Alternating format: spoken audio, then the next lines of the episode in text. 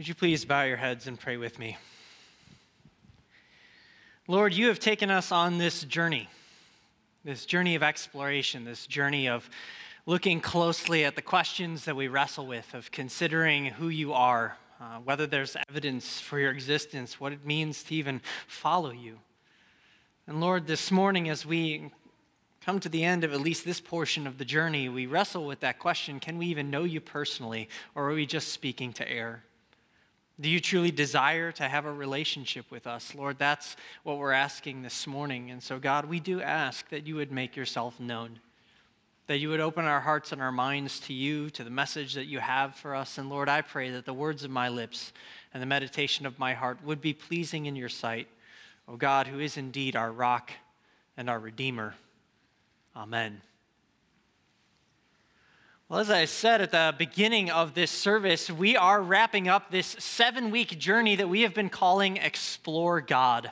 It's a journey that we've been uh, a part of, really partnering with hundreds of churches around the Chicago area as we've wrestled with seven of the biggest questions that people often have about life and faith. We've wrestled with questions like Does life have a purpose? Is there a God? And, and if there is a God, why does he allow things like pain and suffering? Is Christianity too narrow? Is Jesus really God? And is the Bible even reliable? These are some of the questions that we've worked through over the past several weeks. And the reason why is because we desire that our churches are places where you can bring your questions, where you can come and you can wrestle with the big issues of life, where you can seek out answers in community. And this final week, we kind of come to the end of it with, with one last question. That question is Can I really know God personally? Can I know God personally? Or does He even care about us? I mean, even if God exists, what makes us think that, that He wants to know us or that we could ever know anything about Him? And the reason why we're wrestling with this question is because of the fact that this is a question that many people in our country wrestle with today. In fact, the Barna Research Group uh, took a survey of American adults. And one of the questions they asked them is they said, what, what, as you look to your future, what condition do you desire most for your future? As you look at your life, what condition do you desire most for your life? What's the one thing you long for most as you look to the years ahead?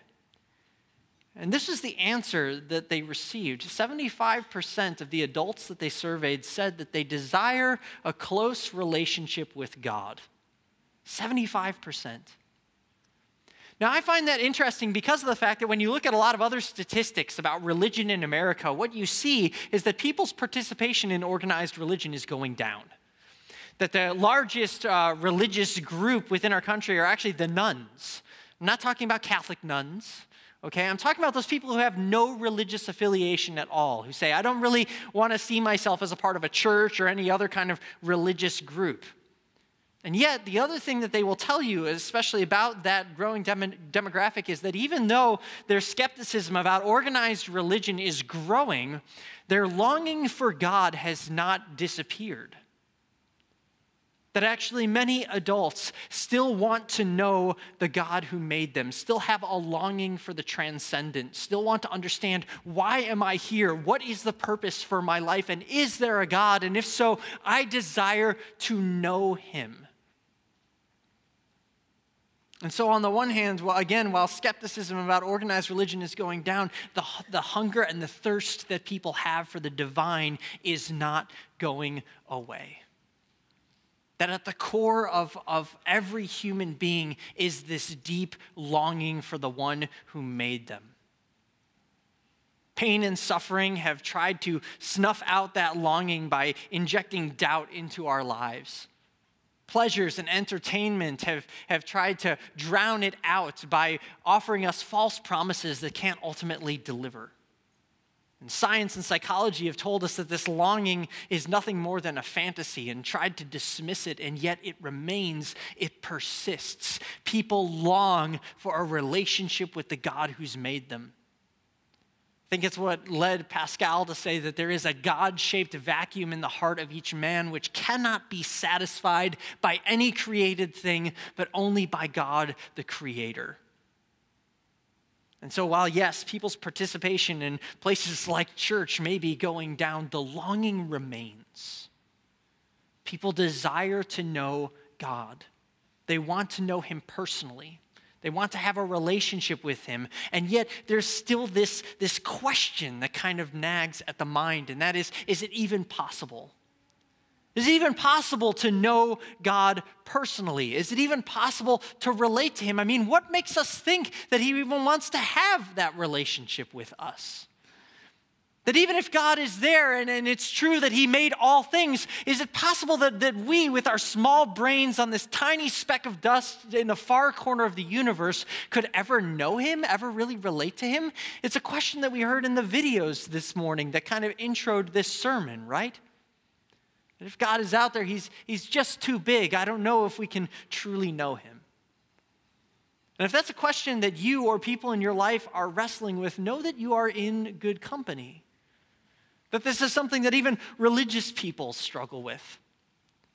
In fact, in the book of Psalms, in Psalm 8, the psalmist writes this He says, When I consider your heavens and the work of your fingers, the moon and the stars which you have set in place, what is mankind that you are mindful of them? Human beings that you care for them. It's tempting to look out at the vastness of space and say, even if God does exist, does he even notice us?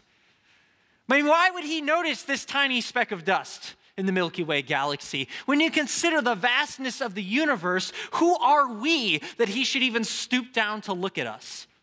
Furthermore, how, how can we know that he even takes an interest in our daily lives? I mean, maybe it's one thing to notice our planet and our species as a whole, but does God really care about the day to day experiences and challenges and struggles that we go through? How can we know? For many other people, it's, it's just that God seems so distant from our everyday experience.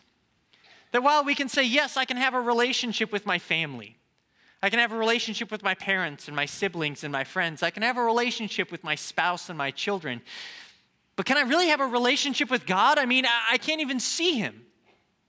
How can I possibly get to know Him? I mean, he seems so distant from the day to day realities that I face. If God exists, why doesn't he just show up? Why doesn't he just come into our world so that we can talk to him, that we can speak to him, that we can know his character? As a result of these questions, many people wrestle. They say, Can I even know God personally? Because the reality is, is that while we long for that, we, we also know that, that if we are ever to have any kind of relationship with a God this powerful, a God this transcendent, a God this omniscient and omnipotent and omnipresent, if we're going to have any kind of relationship, then, then, then in some way he needs to bridge the gap. Some way he needs to enter into our world so that we can know him better. And if that is the longing that you have, that's the longing that you've wrestled with throughout this series, then the good news for this morning and the answer to the longing of your heart and to the question that you're asking is that if you desire to know God, if you long to see Him, if you wish He would just enter our world in order to make Himself known to us, then the answer that, that, that we give as people of faith is that He did that God entered our world and became one of us.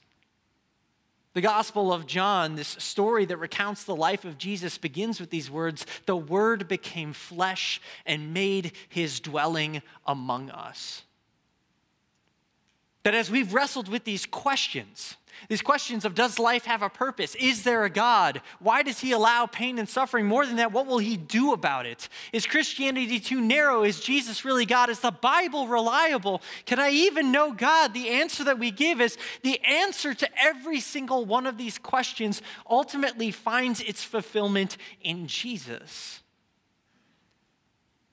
That yes, though God is all powerful and all present, what he chooses to do is to stoop down and enter our world, to become one of us so that we might know him. At the very heart of our faith is this belief that God entered into our neighborhood, set up residence, became one of us so that we might know his character, we might understand his heart, and we might enter into a relationship with him that is not just for the present, but for eternity. In fact, at one point, Jesus' own disciples say, uh, uh, longing for answers, longing to know where they're headed and what God is like, uh, ask Him that. They say, Lord, we don't know the way. Just show us. Lord, if you would just show us the Father, if you would just show us God, it would be enough for us. And Jesus' response to them is, If you really know me, you will know my Father as well. And from now on, you do know Him and you have seen Him. There is no other religion on the face of the planet that says if you desire to know God, you can because he has become one of us. Jesus says, If you've seen me, you've seen the Father. If you've watched me, then you know his character. You understand his heart. You understand the kind of relationship that he desires to have with every single one of us. He came into our world in time and space so that we could have a personal relationship with Him. He spanned the gap between heaven and earth in pursuit of the ones that He loves. And He did so so that the answers to the questions of the deepest longings of our heart would be met. See, the answer of the Christian faith is if you desire to know God personally, you need look no further than Jesus Christ. So, if you desire a life of purpose and meaning, you need look no further than the one who says, Follow me, and I will make you fishers of men. That if you long for someone to calm the storms of your life, then you need look no further than the one who walked on the water and who, with a word, silenced the wind and the waves. That if you long for an end to pain and suffering, then you need look no further than the one who healed the sick, who gave sight to the blind, and who brought the dead back to life that if you want to know, does God love me? Does he forgive me? You need look no further than the one who went to a cross and died for you. Who is willing not only to enter into this world to chase after you, but was willing to take your punishment on his own shoulders so that in any moment, even in the midst of our own failures and shortcomings, when we're tempted to doubt, does God still love me? We can look to that cross and know, yes, He loves me. He loves me that much. And if you deeply desire and long to know that there is hope, that there is life eternal, that all of the dark shadows of this world don't have the final word, but that there is an eternity waiting for us, an eternity of light and life, an eternity of hope and peace, where there is no more crying or tears or pain or death anymore, then you need look no further than the one who conquered death by walking out of his own tomb. Scripture says that in Jesus Christ, all the promises of God find their yes. And if you desire a personal relationship with Jesus, if you want to know, can I know God personally? The answer in Jesus is yes. Yes, you can. If you've been journeying with us through this Explore God series, if you've been looking for God and seeking Him, know that you would only be looking for Him because He was first looking for you. That He is the one who's initiated the pursuit. That His desire is that you would know Him and learn to walk with Him. That through Him, to borrow the words of Eugene Peterson, you would follow Him and learn the unforced rhythms of grace. That's what Jesus offers to those who are seeking, those who are searching, those who are exploring God. And so, if that's you this morning, I want to say welcome. But often the question for many people is, even when they've heard that invitation, is so, so how do I start? If it's in Jesus that I'm ultimately going to know God, if I'm ultimately going to, to learn what it means to walk with Him, where do I begin? And so this morning, I just want to give you just four things, four ways uh, to help you as you begin that journey. The first is to trust. Again, in John 14, that reading that we read a little bit earlier on, Jesus says this He says, Believe God, believe also in me. First thing to do is to trust Jesus, to trust Jesus that He is who He says He is. But more than that, to trust what he says about you and about his desire to have a relationship with you. See, that's really what faith is at its core. It's trusting in Jesus. And if you've been journeying with us throughout this Explore God series, or maybe you've been listening in via the podcasts uh, down through these seven weeks, and you've had this growing awareness, this growing sense that Jesus really is who he says he is, that he really is the way, the truth, and the life, and he's inviting me to follow him, then your first step is to simply say, I trust you. I trust you, Lord. Help me to follow you. The second thing is to ask. To ask that God would reveal himself to you more and more each day. In fact, I love how St. Paul says it in, in Acts chapter 17. He talks about the fact that from one man, God made all the nations of the earth, and then he appointed their times and their places. And he says, then the reason God did this is so that they would seek him and perhaps reach out for him and find him, though he is not far from any one of us that passage is ultimately saying is he's saying, You live here and now so that you might know God more. That he appointed this life for you in this place that you might come to understand him. And again, if you've been going through this Explore God series and you've had this growing awareness that not only is God here, but God desires to know you, then today is your day. But more than that, God says, You can ask me every single day of your life. Lord, show me more of your character. Help me to know you more deeply because that is a prayer that God delights to answer. He did this so that we might seek him and perhaps reach out for him and find him, though he is not far from every one of us. Begin to pray. Ask God, show me, show me who you are, show me your ways, teach me what it means to walk in step with you. Third, commit yourself to learn. Don't just be content with this seven week series, continue to explore. And specifically, to take a closer look at this story, to take a look at the scriptures, to get to know God through the love letter that He's written to us. One of the things that I love is that when you, when you pick up the story, although what you find in here is 66 books written over a period of almost 4,000 years, what you find is one single narrative of the pursuit of God. That God is pursuing us, pursuing his lost people, drawing us back into relationship with himself. That ultimately, on every single page, you see the name of Jesus Christ. That this whole story speaks about him. In fact, at one point when his own disciples were wrestling with whether or not Jesus is God, we, we find in Luke 24 that he actually shows up to them and it says that beginning with Moses and all the prophets, Jesus explained to them what was said in all the scriptures concerning himself. If you desire to know God, pick up the book and read. And if you don't have a Bible, that's part of the reason why the Pew Bibles are in front of you, is so that you can take those. We don't just put them there so you can follow along in church. We've put them there so that if you don't have a Bible of your own, you can have that one. That's our gift to you.